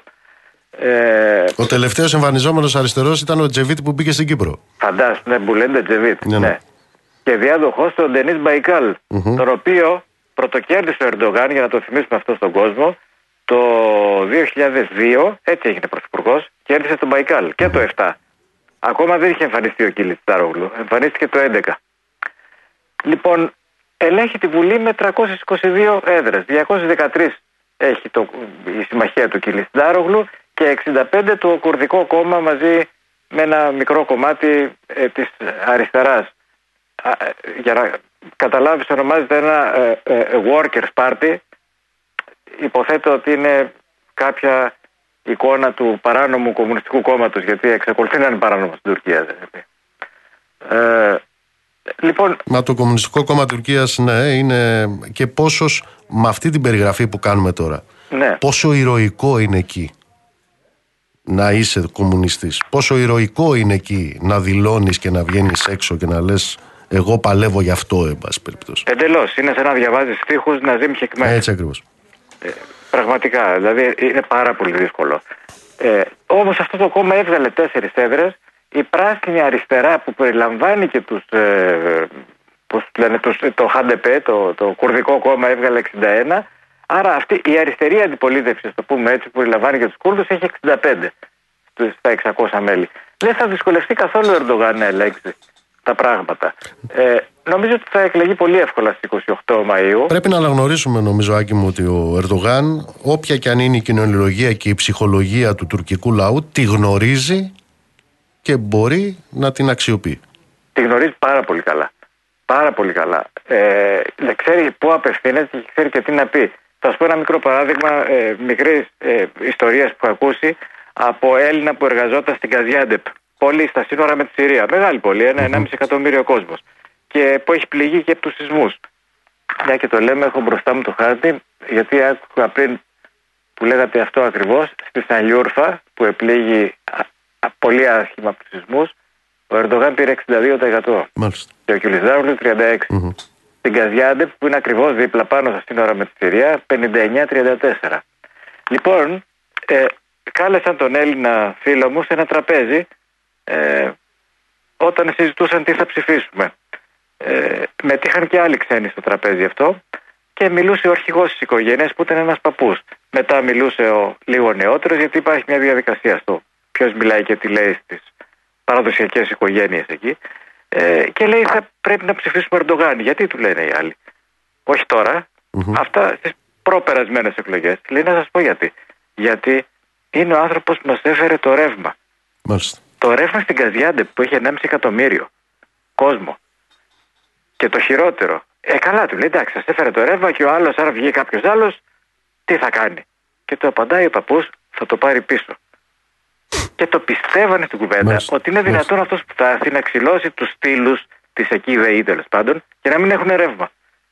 Το- Αυτό Μμμ. δείχνει σε μεγάλο βαθμό ένα πράγμα που λέω πάντα ως επιχείρημα, Νίκο μου, και πρέπει να το έχουμε στο μυαλό μας. Πρώτον, κοιτάξτε το χάρτη για όποια περιοχή του κόσμου για να μιλάμε. Και δεύτερον, δεν είναι ε, τίποτα ε, αυτονόητο. Η Τουρκία δεν είναι η Άγκυρα, η Κωνσταντινούπολη και η Σμύρνη. Είναι όλο το άλλο πράγμα των 60 εκατομμυρίων η ενδοχώρα που ψηφίζει και σκέφτεται εντελώς διαφορετικά από τις τουριστικές, υπέροχες, μεγάλες ε, πόλεις που επισκέπτεται κανείς, ε, κάνει τα ψώνια του και επιστρέφει. Για την επόμενη μέρα με τον Ερντογάν ε, άλλα πέντε χρόνια στο τιμόνι της Τουρκίας σε ό,τι αφορά τα ελληνοτουρκικά βλέπεις ε, αυτό το ε, τα ίδια τα εντός εκτός και επί τα αυτά ενδεχομένως με ένα διαφορετικό ύφος και ένταση κατά περίοδο Άκη. Ναι, νομίζω α, αυτό ακριβώς που είπες θα, θα κάνει. Επειδή είναι ένας πολύ έξυπνος άνθρωπος και έμπειρος άνθρωπος, εκλέγεται από το 2002, ε, είναι πρωθυπουργός μέχρι το 2014, μετά έγινε πρόεδρος και από το 2017 και μετά με ενισχυμένες εξουσίες. Ε, ξέρει πολύ καλά τι πρέπει να κάνει. Θα χρησιμοποιεί την ένταση κάθε φορά που χρειάζεται για εσωτερικούς λόγους να το κάνει. Όμως να προσέξουμε κάτι, Νίκο. Δεν έχει δικαίωμα άλλη υποψηφιότητα. Σε αυτή την τελευταία του προεδρία. Άρα, σε αυτή την τελευταία και για λόγους ιστεροφημία θα θελήσει να κάνει πέντε πράγματα που θα μείνουν. Ελπίζω να μην έχεις στο μυαλό του μέσα σε αυτά τα πράγματα να είναι κάποια πολεμική κίνηση. Άκη μου θέλω να σε ευχαριστήσω από καρδιάς. Το επόμενο ραντεβού μας είναι σε 14 μέρες όπως και το ραντεβού των Τούρκων με την κάλπη. Να είσαι καλά, καλή Σε ευχαριστώ συνέχεια. πολύ. Ευχαριστώ. Και εγώ ευχαριστώ.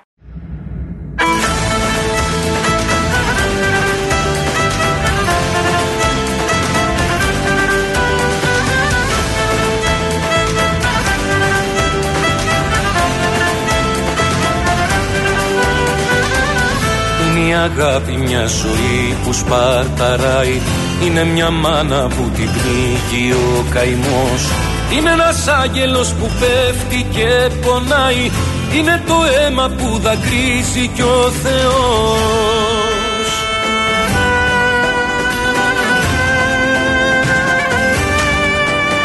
Το φως που γίναμε τη νύχτα τη νικάει Είμαστε μάτια μου η γη και ο ουρανός. Αυτό το μίσος μόνο με ρωτά περνάει. Έτσι γεννιέται η ελπίδα και ο σασμός.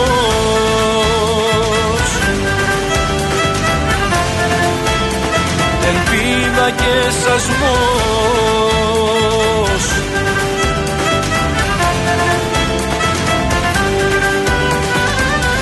Είναι ο ήλιος που φοβάται να γελάει. Είναι ο πατέρας που θρυνεί γονατιστός Πάμε να σβήσουμε αυτό που μας πονάει. Να πλύνουμε τα λάθη που γεννά ο θυμός.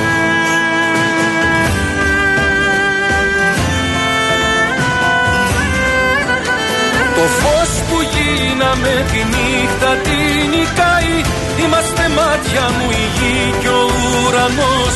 Αυτό το μίσος μόνο με ρωτά περνάει. Έτσι γεννιέται η ελπίδα και ο σασμός.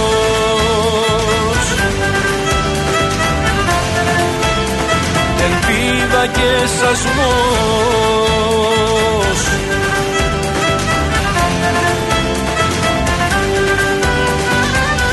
Αυτή η ιστορία από πόνο έχει χορτάσει. Είναι ένας φόνος διαρκής και σκοτεινός. Κι αν λίγο χώμα δεν αρκεί να το σκεπάσει Η αγάπη δέντρο και καρπός της ο σασμός Να στείλω πολλούς χαιρετισμούς στον Κωνσταντή, να στείλω στον Στέφανο, στον Παναγιώτη, στον Πέτρο, στον κύριο Μιλονά, στον κύριο Κοσμίδη, στο φίλο του Δημήτρη από τη Στουτγκάρδη. Ναι, το είδα, ε, Παναγιώτη μου, το είδα. Η εφημερίδα των συντακτών δημοσιεύει σήμερα μία επιστολή ενός 93χρονου παππού, αντάρτη, την περίοδο της κατοχής, ο οποίος ε, καλεί το ΚΚΕ να τα βρει με τον Αλέξη Τσίπρα, ενός αντάρτη, ενός. 99 ετών, να τα χιλιάσει. Περιμένω τώρα από την καλή εφημερίδα να δημοσιεύσει μία επιστολή, όχι από έναν, αλλά από τους δεκάδες, τους εκατοντάδες και τους χιλιάδες που είναι μέλη της Πανελλήνιας Ένωσης Αγωνιστών Εθνικής Αντίστασης και Δημοκρατικού Στρατού Ελλάδας. Περιμένω να δημοσιεύσει και από αυτούς. Όχι πολλές, μία. Από τους δεκάδες, τους εκατοντάδες και τους χιλιάδες. Από αυτούς, από αυτούς τους γερόντους που έλεγε ο Ρίτσος. Δεν ξέρω, δεν θα τους πιάσει πολύ χώρο όταν τη δημοσιεύσουν.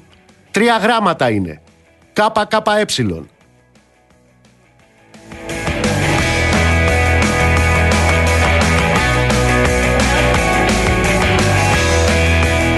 Και σε αυτή την επιστολή δεν θα υπάρχει μέσα ούτε αγγελικό στραμπ, ούτε νατοικές βάσεις, ούτε το άγαλμα του Τρούμαν.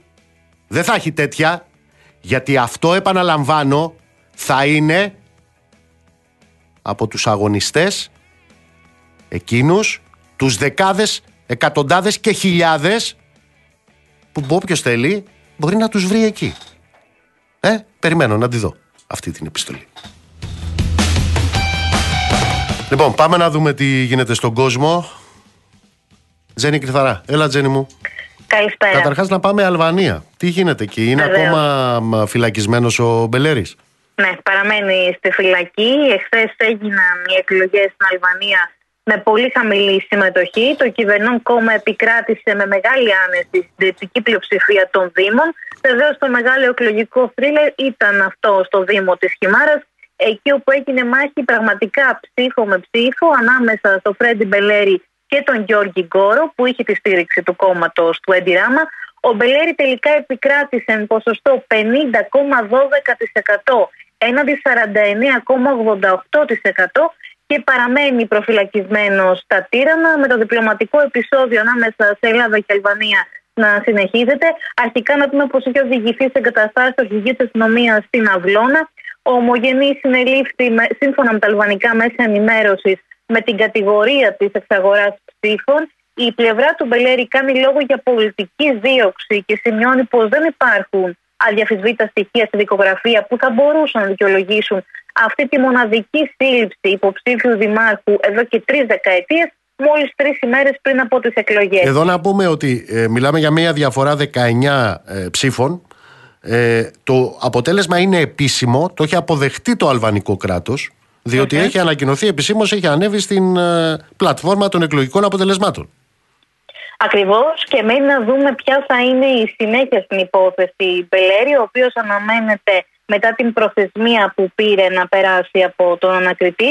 Και την υπόθεση έκανε δήλωση και ο Πρωθυπουργός Αλβανίας Εντιράμα, ο οποίος χαρακτήρισε τη σύλληψη ως δείγμα της αποφασιστικότητας της δικαιοσύνης για εφαρμογή του νόμου και απέτησε στη δήλωσή του η σύλληψη να είναι τεκμηριωμένη με στοιχεία και νομικά Αυτός είναι κατοχυρωμένη. προοδευτικός, είναι σοσιαλδημοκράτης, δεν είναι; Είναι σοσιαλδημοκρατικό ακριβώς το κόμμα του. Και ναι. η χώρα του είναι συμμαχική, είναι στη- στο ΝΑΤΟ, δεν είναι; Είναι, είναι. Μάλιστα.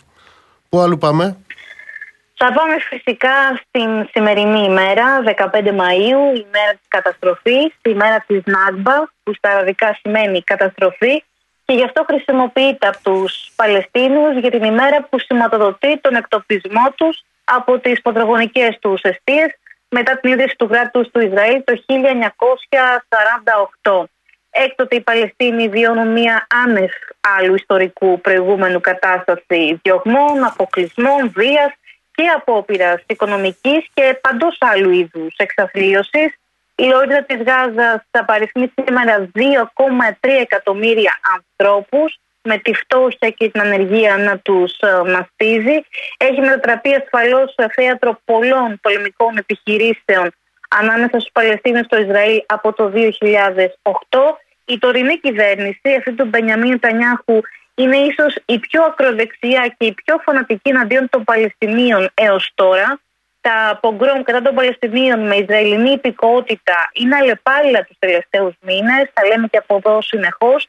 Οι παράνομοι Ισραηλινοί επικισμοί στην κατεχόμενη Δυτική Όχθη παρά τις ε, διεθνείς αποφάσεις δικαστηρίων δεν πάβουν να συνεχίζονται όπως συνεχίζονται και οι πυρευλικές επιθέσεις τις οποίες οι Παλαιστίνοι απαντούν ε, με ρουκέτες είναι χαρακτηριστικό πως μόλις χθες είχαμε μία νέα συμφωνία για κατάπαυση του πυρός μετά από πέντε μέρες επιθέσεων με τους Ισραηλινούς να βομβαρδίζουν ακόμη και σπίτια μέσα στον οικισμό Νακάμπ και είναι ενδεικτικό πως μόνο την προηγούμενη εβδομάδα 34 Παλαιστίνοι έχασαν τη ζωή Μάλιστα. τους από Ισραηλινές επιθέσεις. Ζένη μου, σε ευχαριστώ πολύ. Καλή συνέχεια.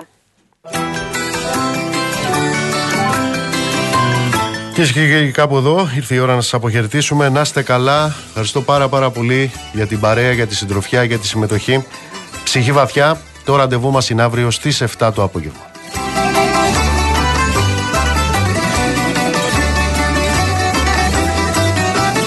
Έτυχε να με γεννήσεις και ζωή να μου χαρίσεις στο πιο δύσκολο καιρό μάνα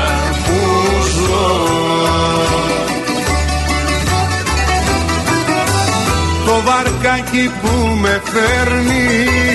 Εμπατάρισε και γέρνει.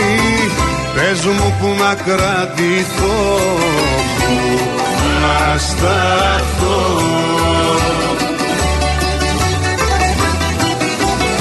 Η ελπίδα μας χαμένη και η μοίρα μας γραμμένη. Στου διαβόλου το κοιτάπι να του βγει κομμάτι.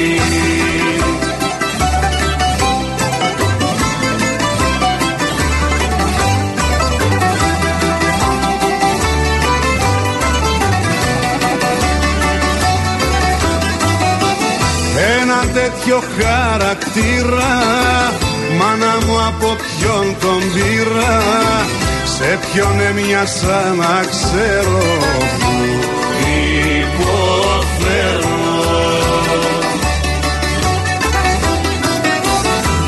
γύρω με πειράζουν Και γρουσούζι με φωνάζουν. Με πληγώνει ό,τι δω Μάνα που ζω.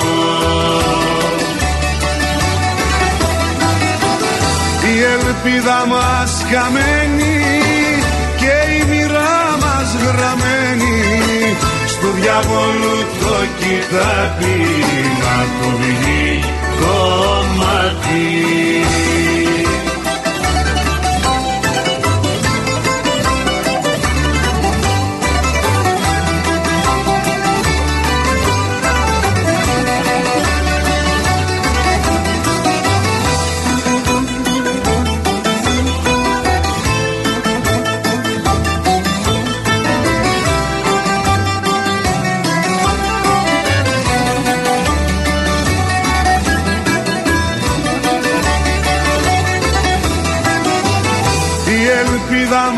χαμένη και η μοίρα μας γραμμένη στο διαβολού το κοιτάπι να του βγει το μάτι